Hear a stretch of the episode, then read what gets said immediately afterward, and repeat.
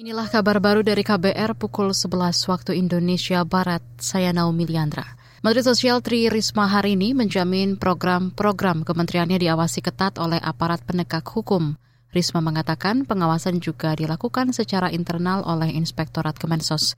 Itu disampaikan Risma merespon penggeledahan kantor Kemensos oleh KPK terkait penyidikan dugaan korupsi bantuan sosial beras. Ya masuk ya masuk, saya ngomong saya silakan monggo karena saya bahkan kan inspektorat saya, inspektur saya itu dari orang KPK. Saya tarik jadi inspektor di Kemensos. Bu, kita nggak boleh intervensi. Oke, saya bilang gitu, saya kita nggak akan intervensi. Jadi saya lepas, nggak tahu di atas itu nyari dokumen apa, saya nggak tahu. Terus kembali um, pulang ke saya, kemudian turun bareng saya antar sampai bawah, terus saya naik lagi, saya kerja lagi. Itu tadi Menteri Sosial Tri Risma hari ini. Sebelumnya juri bicara KPK, Ali Fikri, membenarkan ada penggeledahan di Kemensos terkait korupsi bansos beras. Namun ia belum merinci barang bukti yang disita oleh tim KPK. Lokasi yang digeledah salah satunya ruang kerja Sekretariat Ditjen Pemberdayaan Sosial Kemensos.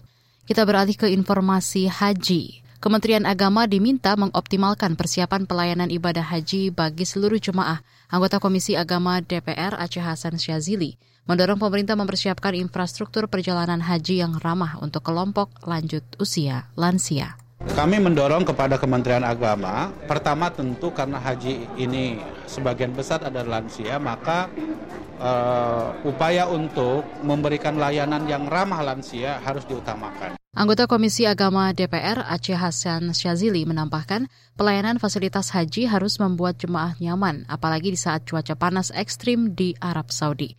Misalnya dengan menyediakan payung atau fasilitas lainnya untuk meminimalkan risiko jemaah sakit. Beralih ke informasi kesehatan, Organisasi Kesehatan Dunia WHO memperingatkan ancaman kemungkinan terulangnya pandemi kesehatan. Direktur Jenderal WHO Tedros Adhanom mengatakan pandemi yang terjadi bisa lebih berbahaya dari COVID-19. Ia mengingatkan COVID-19 masih dapat menyebabkan kematian. Tedros mengatakan tak menutup kemungkinan munculnya ancaman patogen lain dengan potensi yang lebih mematikan.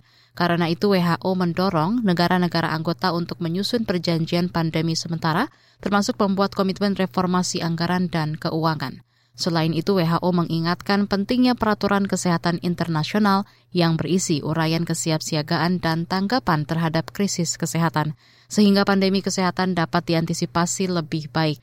Badan Kesehatan Internasional itu telah mengidentifikasi penyakit menular prioritas yang kemungkinan besar akan menyebabkan pandemi berikutnya. Di antaranya Ebola, Marburg, hingga penyakit X. Penyakit X adalah kode WHO untuk penyakit yang disebabkan oleh kuman yang belum ditemukan. Demikian kabar baru KBR, saya Naomi Liandra undur diri.